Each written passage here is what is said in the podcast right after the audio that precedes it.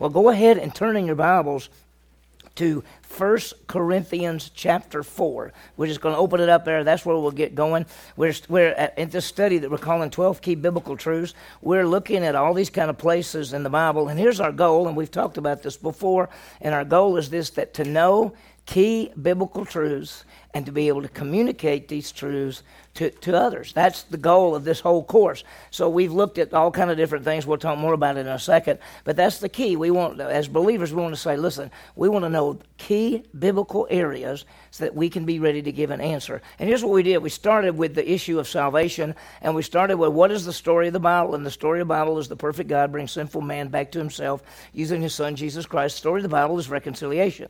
Then we said the lesson was called being saved three times, and we saw the whole issue of justification, sanctification, and glorification, and how God saves, has saved us in the past, saving us now, will save us in the future. That whole idea of justification, sanctification, glorification. And then we looked at is it eternal life or temporary life? And we started saying, no, it's eternal life. And we talked about security and assurance, and security is being safe, assurance is understanding that we're safe. And the tr- great truth is that when someone believes in Christ, they have eternal life and they're saved and saved forever. Then we switched over and we said, right, let's start to deal with some issues dealing with Christian life.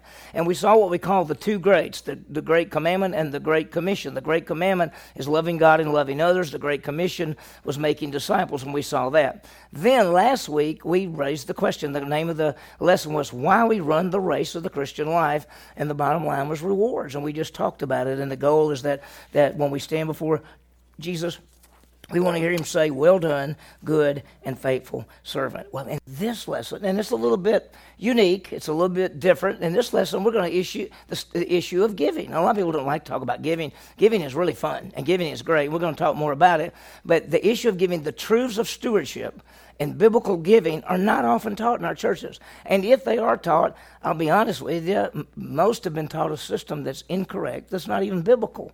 And people have taught it forever. And if I asked you to raise your hand, if I'm, we're going to get to it in a minute, but if I say raise your hand, we'll just see how you know if you if this is what you were taught. We'll talk about it. So in this lesson, we're going to look at that. So let's start. And we said, here's what Jesus said. This is in Acts chapter 20. You say Jesus isn't alive in Acts chapter 20.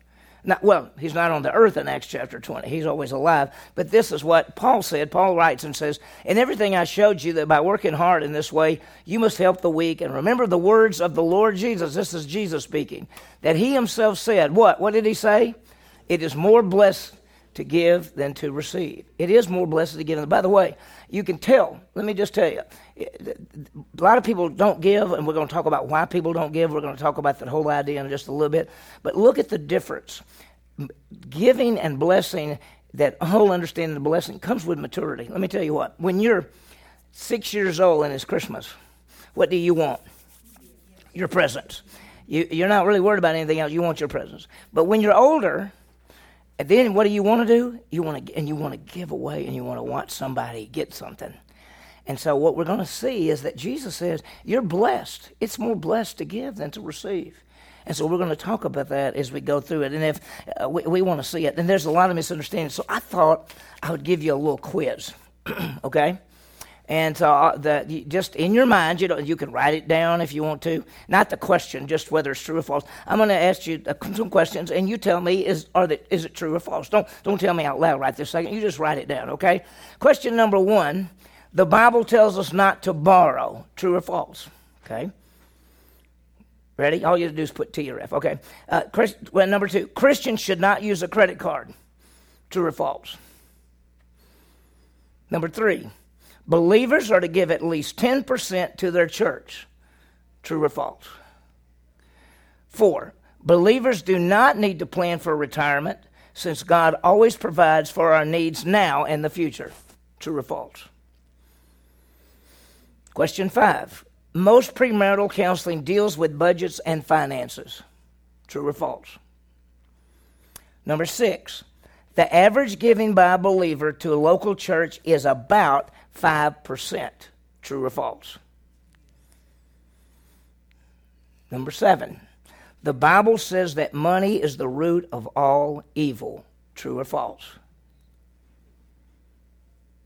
And then, question eight stewardship in the local church deals with giving. true or false. Okay, y'all get them down? Uh, they're all false. I hope you got them all false.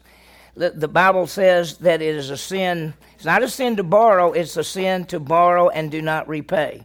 Bible never mentions anything about credit cards. Okay, the third one is believers are to give at least ten percent to their church. Uh, that's false. We'll talk more about it in just a minute. Believers don't need to plan for retirement. No, God says plan for the future and trust God. Uh, most premarital counselings deal with budgets and finance. No, in fact, most do not. In fact, most don't even make people put, down a budget or even understand how they're going to live or what they're going to do. Uh, the average giver in the local church gives about 5%. The average giver gives about 1.7%. 1.7%. That means out of every $100, they give $1.70. Okay, just want you to understand that. Um, the Bible says that money is the root of all evil. What about that one? No, the love of money is the root of all evil. And stewardship in the local church deals with giving. It deals with what? Everything. It deals with how we use everything. And so we're going to see that there are many misconceptions, and we'll see how it ties together. Here's the sort of the outline for our study. I'm going to give you a second to write it in, but if you if you don't get it all written in, we're going to get it as we go through the lesson. We're going to go through these six things. I think you're going to have a lot of fun. If you do have a question or a comment or input or anything, just stop me and we'll talk about it. This subject is a subject that a lot of people are confused on and we'll talk about it. So, the first, we're going to look at our lives. We're going to look at giving in the Bible. We're going to look at how we are to give. We're going to give our motive for giving. We're going to give the result, talk about the results of giving, and then we're just going to mention the whole idea of a generous lifestyle. And the reason we're talking about generous lifestyle because he actually talks about the rich, and guess who the rich are? We are. Every one of us in this room are rich compared to the rest of the world compared to the rest of the world. Most of us in poverty in the United States, what would be considered poverty, would be wealthy in almost every other country in the world. So we're going to talk about all these things as we go through it. And if, if, I, if you have a question or a comment, you just stop me. So the very first thing we're going to look at, I hope you got it written, but we'll get them all as we go through it in just a minute. But here, are, y'all get them? Are you close? Yeah, this is uh, motive, results. You could even put motive, results. You don't have to put forgiving because it is, but we'll see it all. Okay, here's the first one. It's our lives. Let's talk about our lives. As we begin, let's think about our lives as believers. And we're in 1 Corinthians chapter 4, verses 1 and 2. And I want you to see two aspects. And look what he starts off. Look at verse chapter 4, verse 1. He says, Let a man, let people regard us in this manner. In fact, he says, This is how we want people to look at us. What does he say? As servants of Christ and stewards of the mysteries of God. We, we want to be seen as people serving and giving. That's what he talks about. So he says this let a person regard us in this way. And how is it? These two things servants of Christ, that means we're slaves of Christ, because that's what the word, the word is doulos in the Greek. It means a slave. We're a slave of Christ, and we're stewards of the mysteries of God. So look again at verse chapter 4, verse 1.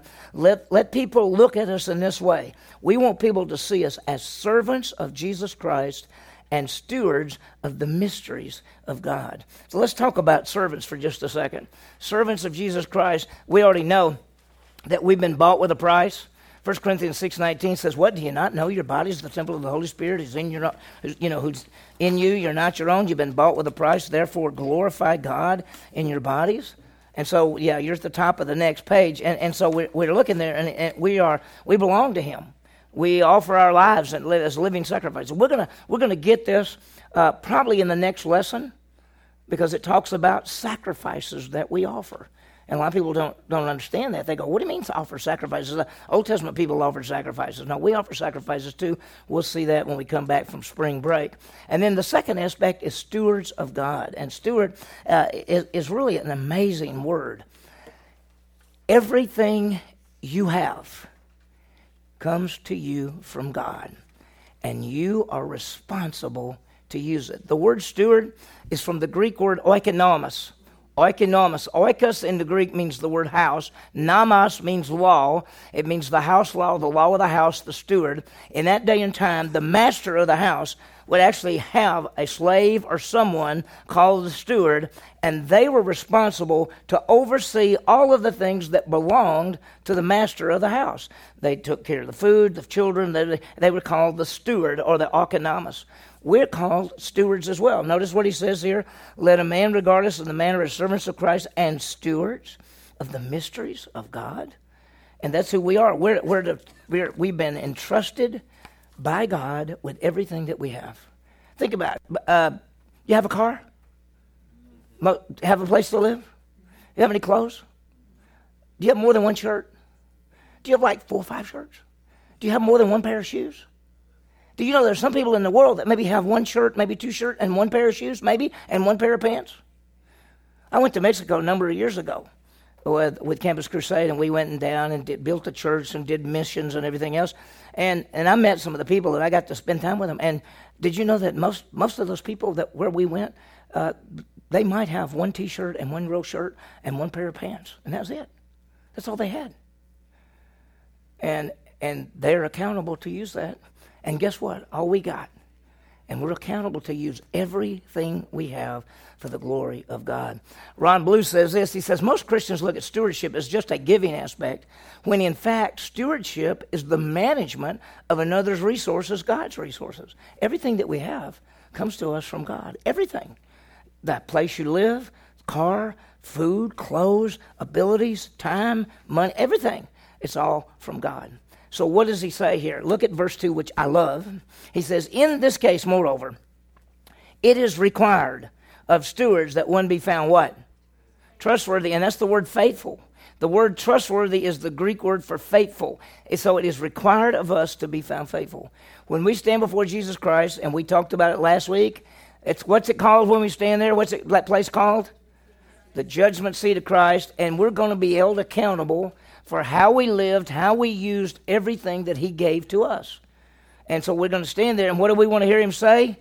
Well, done, what? Good and faithful servant. That's what we want. So He says, listen, we want to be seen as servants of Christ, stewards of the mysteries of God, and in this case, it's required of a steward to be found faithful. When you think about that, there are three areas I want you to think about the idea of stewardship. Just our time, our abilities, and our finances. Now, this lesson is going to deal more with the financial aspect of it, okay?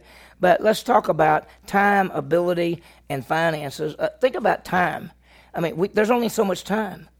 You know, with people, we draw up this thing like this, and, and, and this is our life right here, you know, and that's how we look at it. And then one of these days will be, and then one day it'll be eternal state. Well, what we don't realize is our life right now is like that and then this is eternity.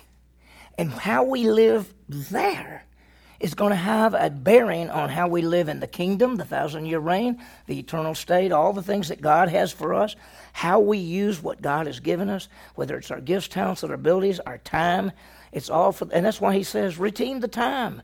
The days are evil. You only have so much time. And the truth is, you only have so much time to live on this earth and that's when you can get to serve him. The second one is our uh, uh, two, oh, by the way, let, let, me let me throw this up. This is really key. What's the only two things besides God that last forever? What? What's the only two things besides God that last forever? His word and people. Every human being is going to last forever. Some will spend eternity separated from Jesus Christ in the lake of fire. Some will spend eternity with Jesus Christ called eternal life. And the word so if you want to invest your life in things that are eternal, what would you invest in? God's word and people. Know the word, touch lives for Jesus Christ and, and people. So that's the that's the thing. That's time. The second one is our abilities. God has given us gifts, talents, and abilities. You've heard me talk about this a lot. If you've been at all in our grow group at all, we have talked a lot about the idea of using your gifts, talents, and abilities for the glory of God. Every one of you in this room who know Jesus Christ as Savior, if you have believed in Christ for eternal life, you have at least one spiritual gift. You may have more than one spiritual gift. You may have a number of spiritual gifts, and you're to use those gifts, ta- talents, and abilities for the glory of God while you are here. Here's the third thing, and the third one is our finances, and that's what we're going to talk about details tonight. Just uh, to, this is what I want you to understand. I just want you to understand how, what the Bible says, not what maybe you've been taught all your life or maybe not what you've heard all your life, but what does the Bible actually say? And so, under finances, I want you to think about two things. I think it's an A and a B. The A is this that God owns everything, right? Everything belongs to Him, including you, including me. Look what He says in Psalm 24 1, a psalm of David The earth is the Lord's, and all it contains, the world and all who dwell in it. Everything belongs to God. Why? Because He created it. He made it. He spoke it into being. He created you. Where did He create you? Where, where did He create you? In your mother's womb. That's what He says, Psalm 139. He's created you. So Psalm 24 1 says, the, everything belongs to the Lord. And then there's a second aspect uh, under this whole thing of finances. We're in a process of growth. 2 Peter 3.18 says, grow in the grace and in the knowledge of Jesus Christ. And we are growing in the grace and knowledge of Christ. And we're trying to, to know Him and to serve Him and to live for Him. And so we, we just got this big background, you might say, uh, uh, the idea of, of you know all of this so let's go to the top of the next page and let's talk about and this may now this may surprise you if you've been taught something else. Okay? But we're going to look at the Bible and we're going to talk about what it says. And we're going to talk about giving in the Bible. Let me do this.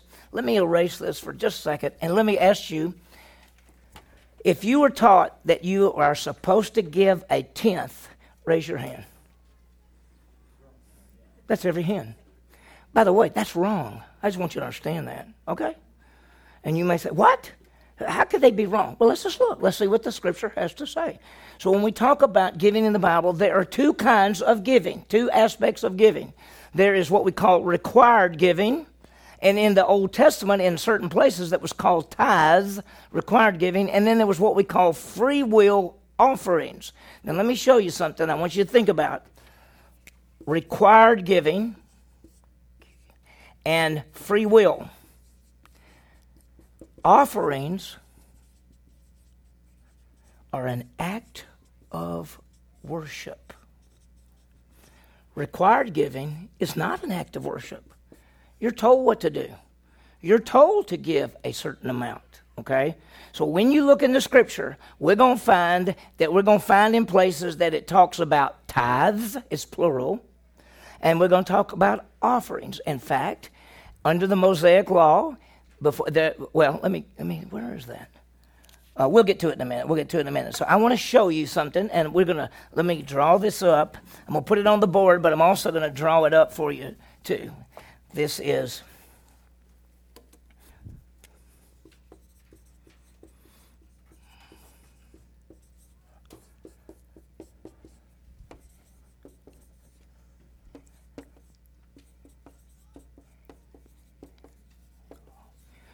before the law. Now, we, we, when, when was the law? Anybody know about the law? Nation of Israel came out of Egypt and they got the law. Well, that, that was about 1444 BC. Well, people lived before then. they weren't under a Mosaic law. In fact, the nation of Israel was the one under the Mosaic law. So let's talk about giving in the Bible, and we're going to find that there's before the Mosaic law, under the Mosaic law, and after the Mosaic law. And I want you to see something as we as we put this down. Before the law, there was what we call free will. Let me put it this way: free will offerings. And an offering is an act of what? Worship. Okay. Under the law, there was actually tithes. That's plural, and offerings. This was required and this was free will. This was not an act of worship. This was. After the law, guess what? Free will offerings. And that's an act of what? Worship. Okay, I'm going to put that there, and we're going to come back to it in a minute. So, this what we find is that in the scripture, you're going to see giving before the Mosaic law, you're going to see giving under the Mosaic law, and you're going to see giving after the Mosaic law. And, and that's what we're going to look at as we go through this. And so let's start with before the law. Okay, and I want you to see uh, how this fit. Before the law, this is from Adam and Eve on. Do you understand? When you get to Genesis chapter 4, you see Cain and Abel, right? Remember the story? Were they bringing the tithe? What were they bringing? Offerings. They were bringing sacrifices. They were bringing acts of worship to God. When you get to Genesis chapter 8, when Noah got off the ark, what was the first thing that he did when he came off the ark? He was on the ark for how many days? 370. What did he do?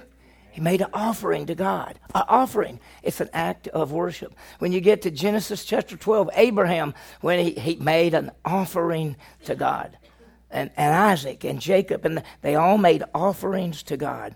So those are what they call free will offerings, and that's where you decide, you say, I will give this to God. That's what an offering is. Okay?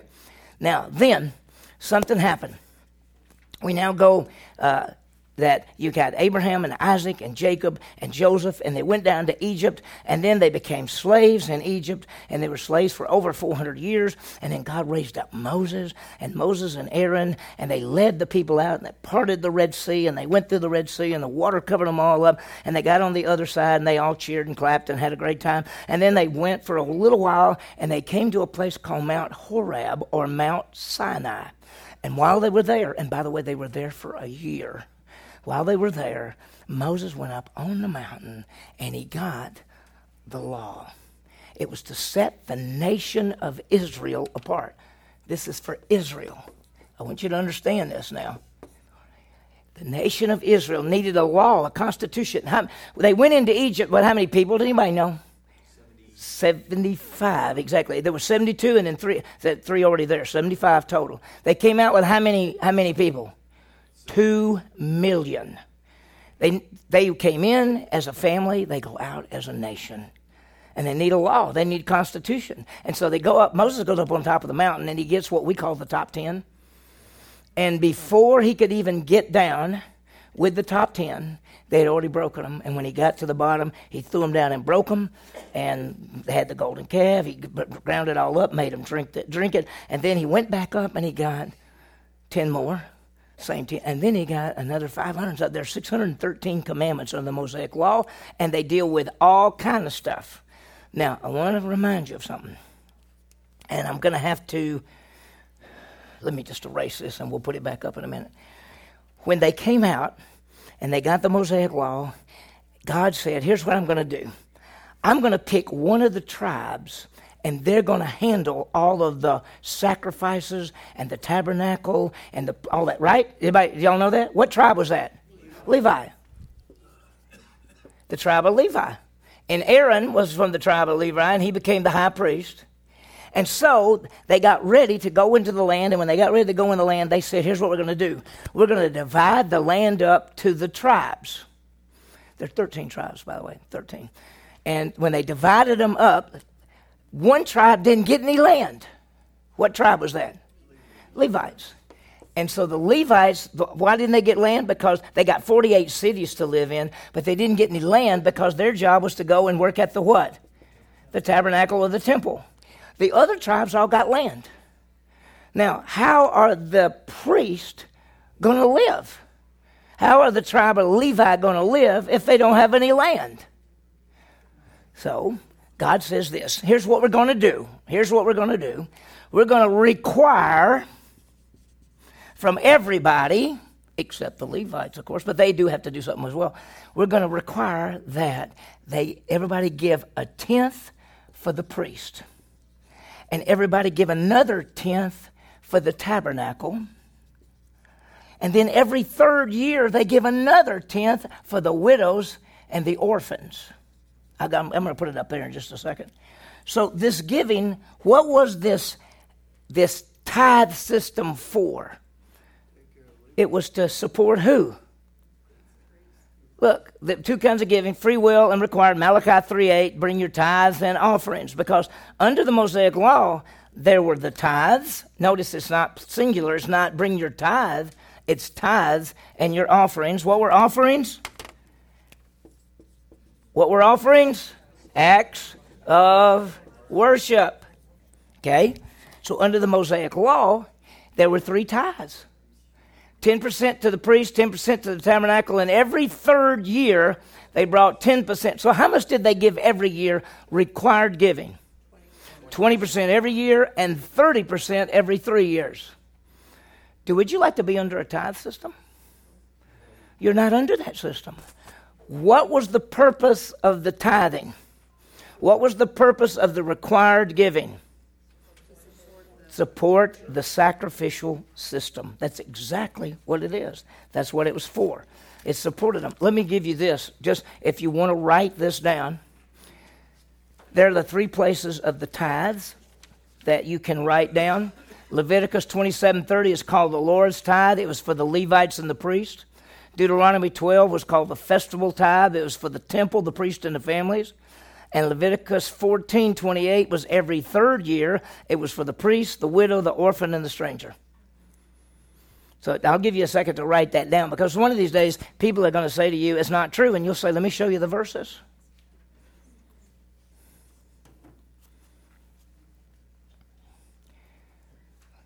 All right, now, yeah, I'm not moving anything. I'm not changing anything. I'm just talking, okay? So, okay?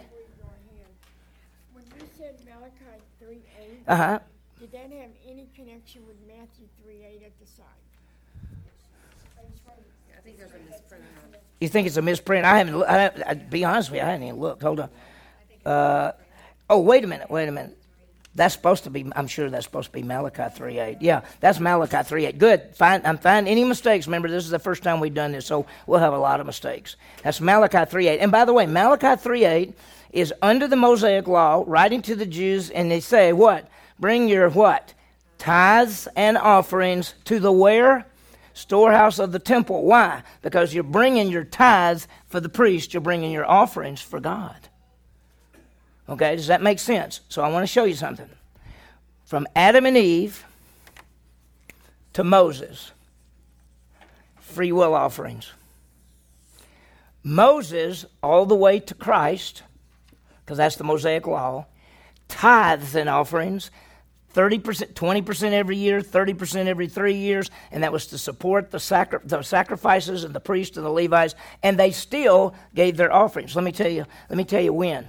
Do you remember the story of the widow's mite? Okay, Jesus sitting at the temple, and this little lady comes up, and she throws money in. It's like a penny. And he says she gave everything. That was an offering. That was not tithing. So, under the Mosaic law, they were required to do this, and they got to do this as acts of worship. Now, are you under the Mosaic law? When did the aspect of the Mosaic law end? Uh, it, when Jesus died on the cross and paid for sin and rose again, at the death of Jesus Christ, he's the death, he begins the new covenant, okay? And Christ is the end of the law to all who believe. And so when he says that, we're never, we never were under the Mosaic law. Who's the Mosaic law for? Israel. Israel. Just remember that. What are we? We're the church. That's different. Okay, now let's let's go a little further because you got to you got to get this. The third part is now. Oh, the tithing was to support the sacrificial system. Under the law, there was the free will offerings. Okay, and now and before the law, free will. During the law, filled and required. What do you think now? After the law, guess what? Go back to free will offerings. Second Corinthians, chapter nine, verse seven. Let each one give as he decided in his heart, not grudgingly, not reluctantly, or under compulsion, not because it's a law. For God loves a what? Cheerful giver. God loves a cheerful giver. By the way, we'll see it in a minute, but the Greek word for cheerful is hilarios.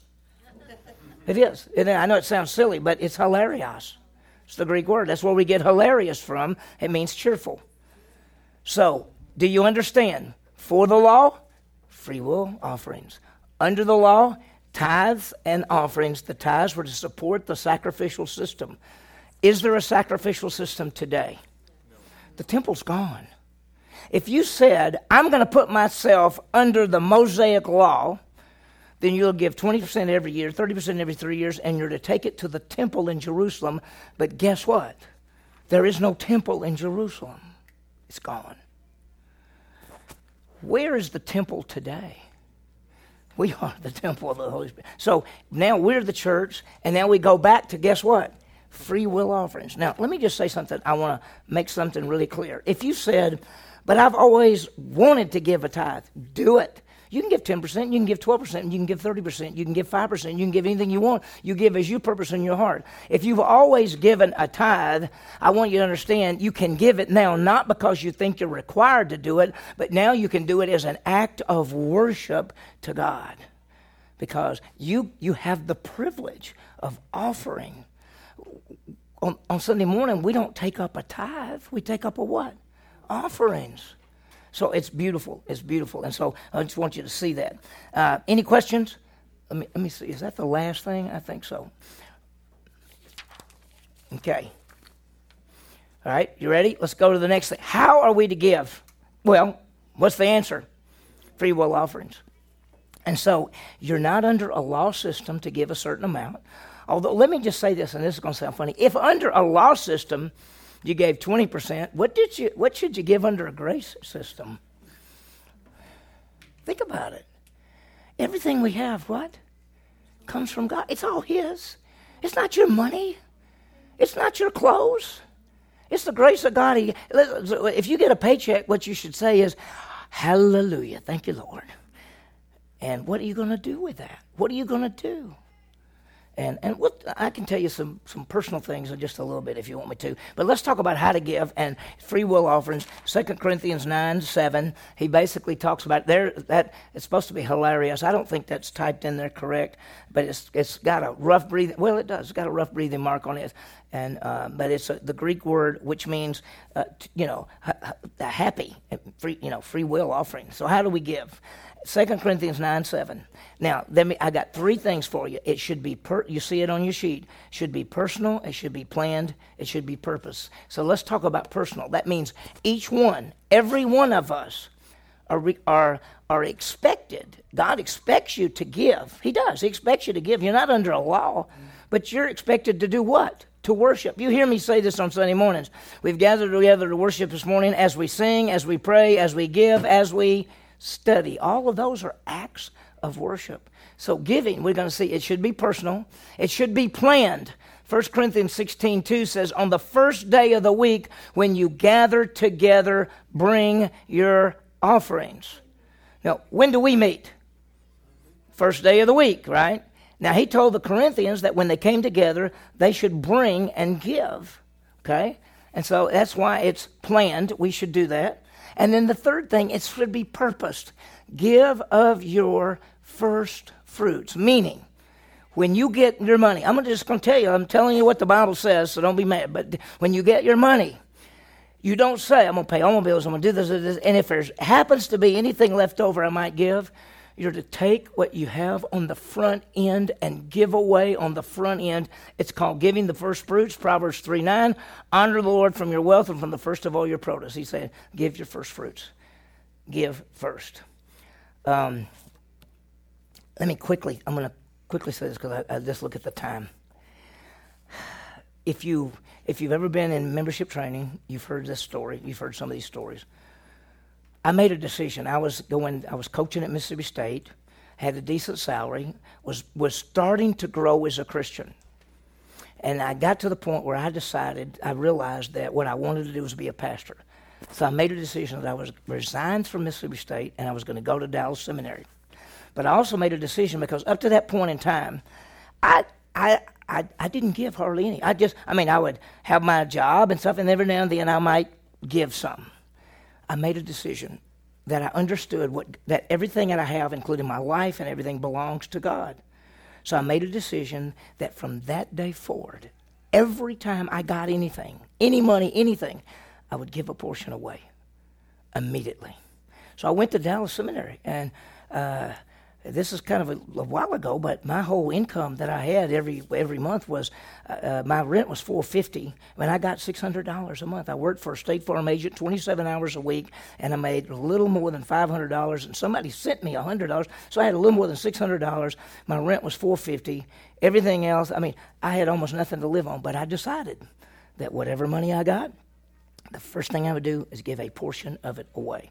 By the way, I've never stopped that if you were to walk up to me after this and say, I just want to give you some money and give it to me, I would take it and a portion of it I'd give away immediately. Well, maybe next Sunday or sometime I'd give it away. I made that decision. I just want you to understand that God blesses you, and we're going to see it more later. We might run out of time, but I want you to understand that from the day I made a decision that whatever God gives me on the front end, I'm going to give it away. I'm going to I'm going to plan it. Uh, it's personal. God has blessed me so far beyond what I could ever imagine. So I, I want to tell you one quick story. So I go to Dallas Seminary. I have no money whatsoever. I paid whatever little money I had, and I got paid for the first semester. So I had no money. I had I actually did not use the air conditioner in my apartment in August for the first month because I didn't know if I'd have money to pay the electric bill. I didn't know. And so I'm there, and I go to the school, and we have mailboxes, and I go in, and I look at my mailbox, and there's a letter. And I go, I got a letter. And I opened it up, and it's from State Farm. And it said, because you moved from, tech, from Mississippi to Texas, you now owe an additional $92 to insure your car. $92. I didn't have $92. I didn't have $5. So I said, well, you know, I trust you, Lord, because I already do what? Anytime I get money, what do I do with it? Give some away. So I went home and I thought about it. I said, well, you know, something will happen. So I go, I happen to go to school two days later, and guess what? There's another letter. And I thought, oh, I hope this is not from some other state farm. Anyway, so I got it out, and it was a letter from my home church. And I opened it up, and the home pastor, his name was Knapp, he said, JB, somebody thought you might need this. It was a check for $92. Not 90, not a 100, not a 110. I wish it had been 110, but anyway, it was 90. it was what? It was 92. Okay, it's been that way ever, ever since. I got more stories. I could tell you 10 stories. And, and, and it's not 10 stories that happened 20 years ago, it's stories that happen right now. And so, all I want to tell you is listen, you have an opportunity to give away. And you should say, Lord, everything you have is yours. Every, I mean, everything I have is yours. I want to, I want to take it and I'm going to use it for your glory. And I'm, uh, you know, so you you want to do that. So anyway, that's where we are there. So let's go to, to motive, and that's where we really are. And I want you to think about the motive for giving. I hope you got this. This is huge. Do you? Let me ask you something. Do, do people see this? The ones that were taught you were under a tithe system. Do you see? Do you see where the tithe system fit in in the scripture? You may not believe it. Just go study it then. If you don't believe it, uh, and if you want to stay under the tithe system, we'll appreciate that. Since the average giver gives 1.7 and you're giving 10, we love it. Just keep doing it. But just understand it's free will. Okay, let's talk about motive. What is the motive for giving? Now, if you turn on the television and you see the evangelistic people on TV, they will say, Please give to our ministry so God will bless you. That's the wrong motive. You don't give to be blessed. You will be blessed, but you don't give to be blessed. What is the motive for giving? The first motive is an act of love. 2 Corinthians chapter 8 verses 8 and 9 he says when you give it shows your love for others. Where your where your treasure is there will be your heart. You know I always had that backwards for a while. I thought what you love you treasure? No no. What you treasure you love what you really treasure is what you're going to love. And so he says, What do you love? You love God. And so, as an act of love, so I want to, I'm going to erase this because we all know this. We got it, I think. But I want you to understand what is our motive for giving? Why should we give? How do we give in that sense? First of all, it's an act of love. It's your love for God and it's your love for others. You're taking what God's given you, and as an act of love, you, you give to Him. Then there is a B, okay? And the second one is an act of worship. And we've been saying that. Now, is required giving an act of worship? No. Why? Why? Why isn't it? Because you have to. If I said, everybody come up here and bring a dollar and put it right here, is that an act of worship? No, because you're required to do it. But if I said, anybody that wants to give anything, bring it and put it right here, that's an act of worship. So it's an act of love. It's an act of worship. Philippians 4.18 talks about when they gave, he says, that this act of worship on your behalf. And then here's the third thing, and this is the big one. You got to trust God. You got to trust God. Let me tell you, if you had a hundred bucks and you gave away 20, what are you going to have to do? You're going to have to trust God you'd make it on 80. And let me tell you the truth you'll make it better on the 80 than you would on the 100. I just guarantee you. Listen, I, have experienced this too long. I believe the Bible, and the Bible comes true, and whatever the Bible says is right. And I'm just going to tell you, you cannot, you, you cannot worry about it. You are missing out on the what? It is more what? Blessed. When you don't, when, the reason I teach this is not to make you give. Good grace, that's between you and the Lord. What I'm saying, I want you to not miss out on the greatest thing of all, and that is the blessing that you get when you give. Now, your motive is an act of love, an act of worship, and an act of trust. You're going to have to trust God. It's scary. It's scary that when you get in something and you decide to give away 20, 10%, 20%, 30%, whatever, you, and you give it away, and then you basically say, now, and see, that's why you have to make a budget. That's why you have to write down a spending plan and what you're going to do and what you're going to give and what you're going to save, what you're going to spend, what you're going to live on. You got to put all that down. Uh, when I do premarital counseling, I make them read Dave Ramsey's book and I make them do a budget and I sit down with them. We go over that budget. I say, how you going to live now that you're married? How you going to live? Well, we're going to make it. No, show me, show me your budget. Well, we didn't make one. We're going to make one right now because you can't go into anything like that without knowing what you're doing. So, act of love, act of worship, act of trust. And there's an old saying that says, giving is not God's way of raising money because He doesn't need any. It's God's way of raising children. It causes us to trust Him, it causes us to love Him, it causes us to worship Him. This is why we do it, this is our motive. Look at this right here. Instruct those who are rich in this present world. By the way, who anybody in this room rich in this present world? Every one of us in this room are. Just go to another country. Just go to some part of the parts of the world. Just go to a place where they don't even have a place to live. Go to a place where they make $50 a month, and that's a lot. Are we the richest people in the world? We're the richest people in the world. People in our poverty are we wealthy anywhere else. So we are the rich in this present world. So look what he says. Instruct those who are rich in this present world not to be what? Conceited or set their hope on the uncertainty of riches, but, but it, put your hope on God who richly supplies all things to enjoy. What's our motive for giving? It's an act of love, an act of worship, and an act of trust. Now, here's I mean, it gets so good. So let's think about this. What will be the results of giving? They're going to be blessing. Now remember, that's not your motive.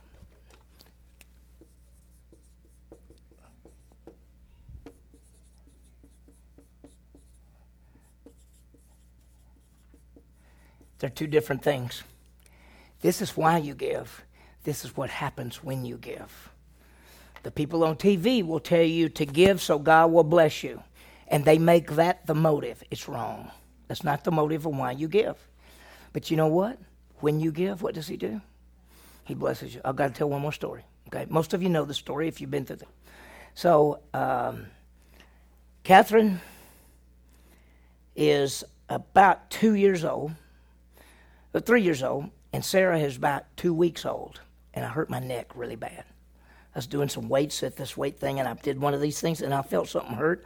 And then before the day was over, I couldn't move my neck, and I, and I had to go to the doctor. And he said, "I think you've ruptured a disc. And I went, Ugh. And he said, well, "We're going to have to do an MRI." You got to remember, this is back when I first came to town, and Catherine is three years old now. She's thirty something now, and and and and I think, I mean, my salary might have been a thousand a month, maybe, maybe. And the doctor said you got to have to go to Stillwater Medical and have an MRI. And in those days, it, I was going to have to lay there for an hour and 15 minutes. Can you imagine me laying completely still for an hour and 15 minutes? Well, anyway, I said to the doctor, well, how much is it going to cost? Because we didn't have anything. And he says, it's probably going to be about a thousand bucks. So I went there, laid there for, oh, it hurt so bad. Anyway, I laid there, and sure enough, about three, about a month later, we got a bill for $996. So I had to leave. I was doing a wedding in Corn, Oklahoma. Jean was there with the girls. I drove to Corn, Oklahoma, and Corn, Oklahoma doesn't have a hotel or anything. So I was staying with the family that I was doing the wedding for. And when I got there, I was going to call Jean. There weren't cell phones. Just remember that. So I got on the phone and I called and I said, Hey, I made it to Corn, Oklahoma. And she said, You'll not believe what happened today. What happened?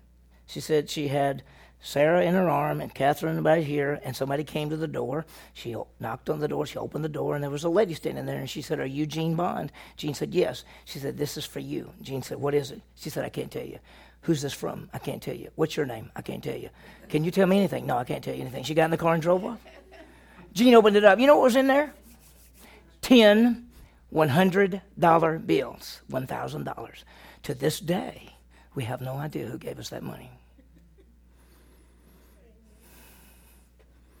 An act of love, an act of worship, and an act of trust. But God always blesses you. Always blesses you. He says, He who sows sparingly what? Y'all know the verse? He who sows sparingly reaps sparingly. He sows bountifully reaps bountifully. All I'm trying to tell you is you have the greatest opportunity. You get to, to be blessed by God when you do this. And you're doing this, remember, eh, because you love Him, because you worship Him, because you trust Him. And you're giving of the first fruits and you're planning it and you're, and you're saying, Lord, everything I have is yours and I want to do this. Galatians 6 7, be not deceived, God is not mine. Whatever a man sows, he what? He reaps. He reaps. Look at this right here. Instruct them to do good to be rich in good works, to be generous and ready to share. And then he goes, um, you don't have to write all that down, but he's just basically saying, tell them, tell them. And then look at 19 storing up for themselves the treasure of a good foundation for the future. Now, let, me ask you something. When you stand before Jesus Christ at the judgment seat of Christ, and he's going to reward you did your giving as an act of love, worship, and trust, will that be rewarded? What do you think? What does he say here? Storing up for themselves the treasure of a good foundation. So we don't always think of it that way. We always think, well, I use my gifts, talents, and abilities. Yeah, but you also use your time and your money and your possessions and everything for the glory of God. Wow. Okay, so let's raise this and, and I might do another story or two. But anyway, let's do one more thing. And let's do this. Why don't people give? Because, you know, I said a while ago, let, let me, you, you want to get some statistics that you will not believe. Okay? Number one, in a normal church, now I'm talking about normal church, I don't think our church is normal. I can look at some of you and tell that it's definitely not normal. But anyway, no. In a normal church, half the people in the church, and we're not talking about visitors, we're talking about people who go to that church, half of the people never give to their church, never have give, and never will give. Half of the people in the local church who say, This is my church, I go on Sundays, ah, da, da, da, they never give. And I think it's because they don't understand it. They don't know how to give, they don't know why to give, they don't plan to give, and all that. Now, are you ready for this? The other half, of that other half, about 20% of the other half give 80% of everything that's given. And the average giver is 1.7. That means that of all these people, about 20% of them are giving a lot of money. Another group is giving a small amount of money, and over half of them are giving nothing. That's the statistics. I think our church is different than that. You want to hear something that's really wild? Okay, before the virus, we averaged about 425 to 450. Then the virus came and we stopped, had to stop. You know, we, we never really stopped. We had one Sunday that we videoed it, and another Sunday we had four people, and then they let us have ten people, and, and we had the music, and we, we had like what three people or four people in music, and me, and you know we got it up, and then we had two people in the booth, and then finally they let us come back, and uh, what what everything I ever read was that about a third of the people who used to go to your church will never come back. They'll never come back to church, and it's true. We have about 350 to 400 on a good Sunday. So about 100 people out of our 400 have never come back. There are people that we still have contact with them, and, and many of them will just say, we'll come someday. But they haven't been in a year and a half, almost two years. But guess what? Our giving went up. You know why? Because the people that come were faithful to keep giving. Because, see, a lot of the people, I'm, I'm not, well, I don't know if the people who, uh, what, what we did is one of the things that helped is people started giving online. And see, some people in the past would give whenever they came. And sometimes they came maybe once about every two months. But when they gave online, they give on a regular basis. And so the giving in our church has actually gone up with less people. That's wild. Thank you very much. But anyway, it's just it's wonderful. But I just want you to see that why don't people give? Because it's amazing that people don't give. First of all, they don't know how to give. Right? What have they been taught all their life? Uh, listen, a lot of people say 10%. I don't know if I can give 10%. You know? And so they they've been taught all their life, you better give a tenth, and they don't they don't do that. They don't, and then and they don't plan to give. They just don't think about it. They they they they get up, they get their money, they pay their bills, they do everything they're supposed to do. They and then and then even if they wanted to, they go, oh well, we we just don't have it to give. We'd love to give, we just don't have it to give. And they're afraid. Some of them are afraid to give because they don't understand it's an act of love, worship, and trust, and that part of giving is trusting God. It's by faith. The whole Christian life is by faith. What? What does it say? Oh, it's supposed to be they don't plan to give. They don't. They don't. Thanks for telling me. By the way, here's the problem. Chelsea types all this in, and then I'm supposed to look at it, but I have dyslexia. Y'all know that. So I can't read it anyway. And so I say, looks good to me. And then I never saw that. I would have never seen that unless y'all tell me that it's there. So uh, I've got a great excuse. I mean, I can't, I can't read. So uh, I can read real fast. That, that's why I read real fast. I don't know the words. I just can go right through it, you know. The th- people are afraid to give. They're afraid to give because they're afraid they'll run out. They won't have enough. And especially if you tell them you should give on the what? The front end. And the problem is when you give on the back end, there's never anything left. And then they always say, I really, really like to give. But anyway, okay, so that's enough of that. Let's talk about generous lifestyle. Maybe we ought to not talk about this. This is, gets big. This is a generous lifestyle. Think about our attitude toward money and riches and material. We live in a society that just pulls us all over the place. I mean, that's what it is. And so let's talk about attitude for just a second. Our attitude and the key, what's the key word? Faithfulness. I mean, that's it faithfulness. And so let me give you some, uh, I think, four things. Here's the first one that God will supply everything. Philippians 4:19 just write Philippians 4:19 it says my God shall supply all your needs according to his riches and glory in Christ Jesus. He's going to give you everything you need. Right? So we have to trust him. We have to trust him. And that's the whole idea under faithfulness is that God will supply whatever we need. Here's B. You ready for B? B is that we use what we have now. Take what you have and use it for glory, His glory. Listen, have you ever heard somebody say, well, when we get more money, we'll start giving? You know, here's what you do give when you have a little, give when you have a lot. Be faithful in he that is faithful in that which is least will be faithful in that which is much. Let me tell you, if you don't give when you have a little, you're sure not going to give when you have a lot. You're not. If you're faithful with what little you have, you'll be faithful with what big you have. I, I have more money now than I ever had in my life. And I'm faithful to take whatever God gives me and I give it away. I have not changed one thing in 40 years. I challenge you to trust God that whatever He gives you, you give a portion away and you watch because it's an act of worship, love, and trust. And you may say, I got just a little, it won't be very much. It doesn't matter. Because remember, you give as you purpose in your heart, not grudgingly and necessity. God loves a cheerful giver, a hilarious giver. The third one, realize that we can't serve both God and money. You can't love them both. I know that sounds weird, but just Jesus is the one that said it. You can't love them both. You can't. You can't love money and love God at the same time. You've got to trust God. Realize that we belong to Him. What do you not know? Your body is the temple of the Holy Spirit. You've been bought with a price. You belong to Him. And so we can't serve both. And then Jesus is the one that said that. And, and what, what, what you, what you got to realize is that money is a tool. And, and possessions and everything is a tool to be used for the glory of God, and He, he gives it to us. Some people, in, in even in the world standards, some people are very wealthy, and some people aren't. And but He says, whatever comes your way, use it for His glory. Now we live in a country that all of us are wealthy compared to the rest of the world. That's just amazing when you think about it. And and uh, uh, even when I was in seminary, and I, I made six hundred dollars a month.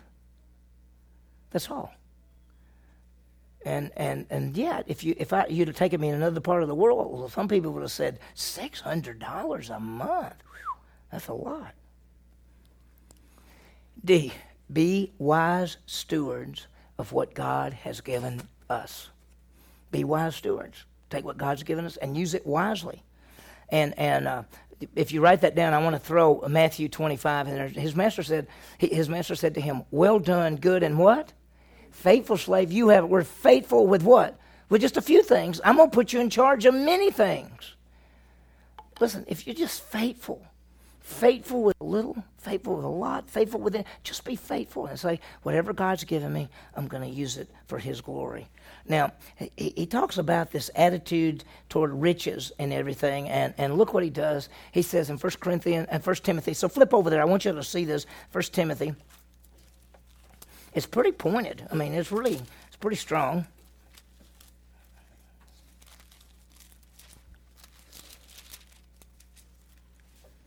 In verse 17 is where he starts where he starts talking about attitude toward riches and how we should look at all that because we are the richest people in the world and so he gives some instructions you to riches look what he says verse 17 instruct those who are rich in this present world who's that that's us and he gives us three things.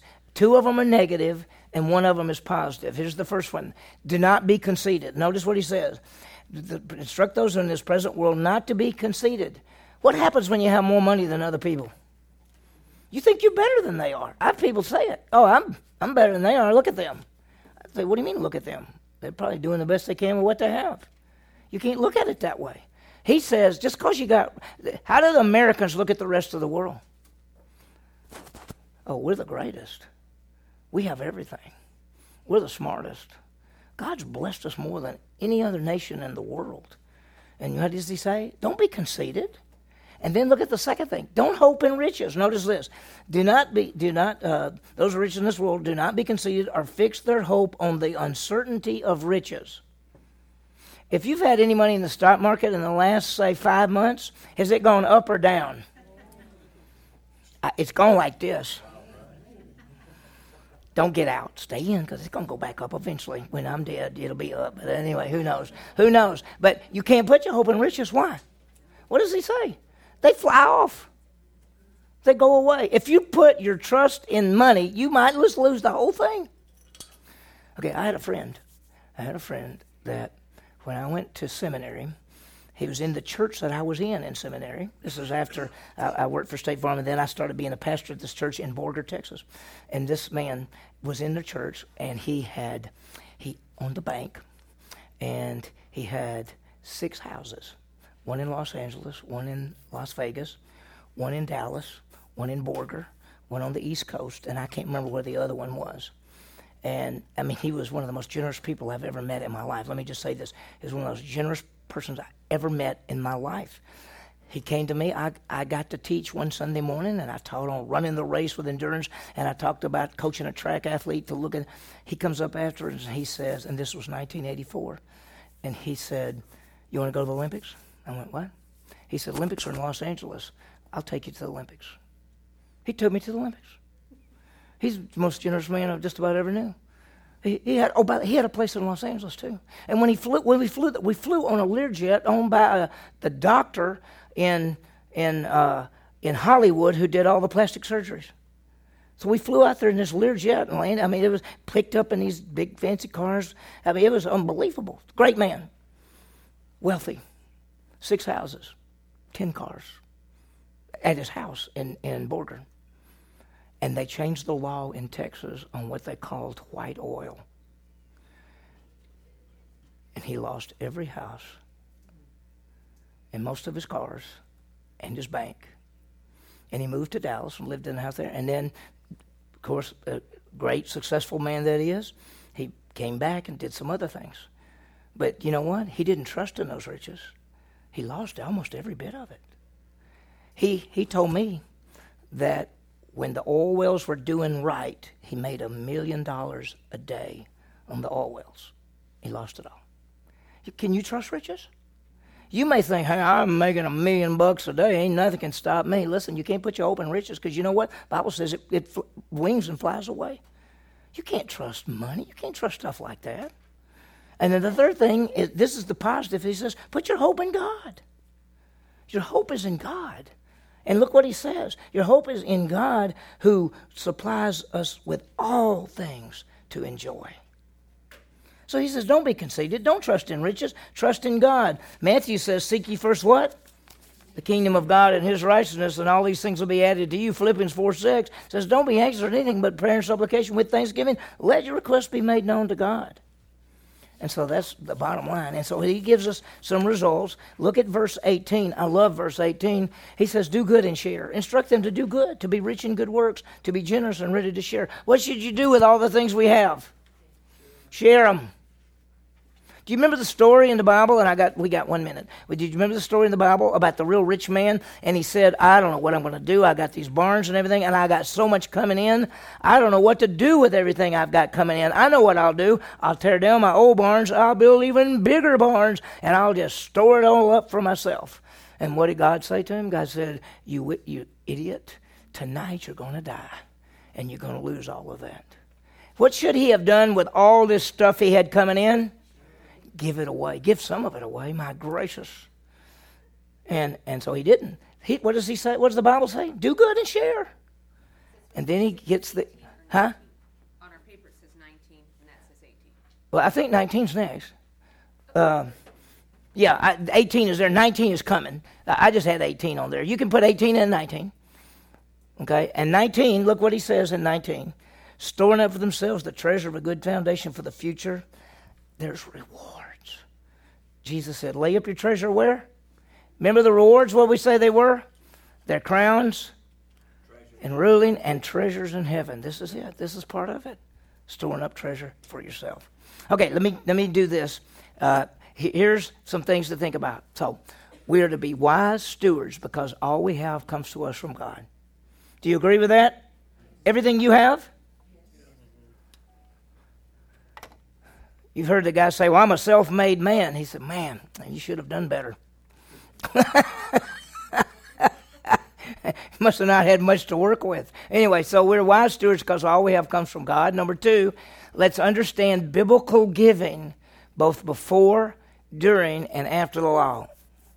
Okay. okay, let me ask you a question. What kind of giving was there before the law? Free will offerings. What kind of giving was there under the law? Tithes and offerings. What were the tithe system for?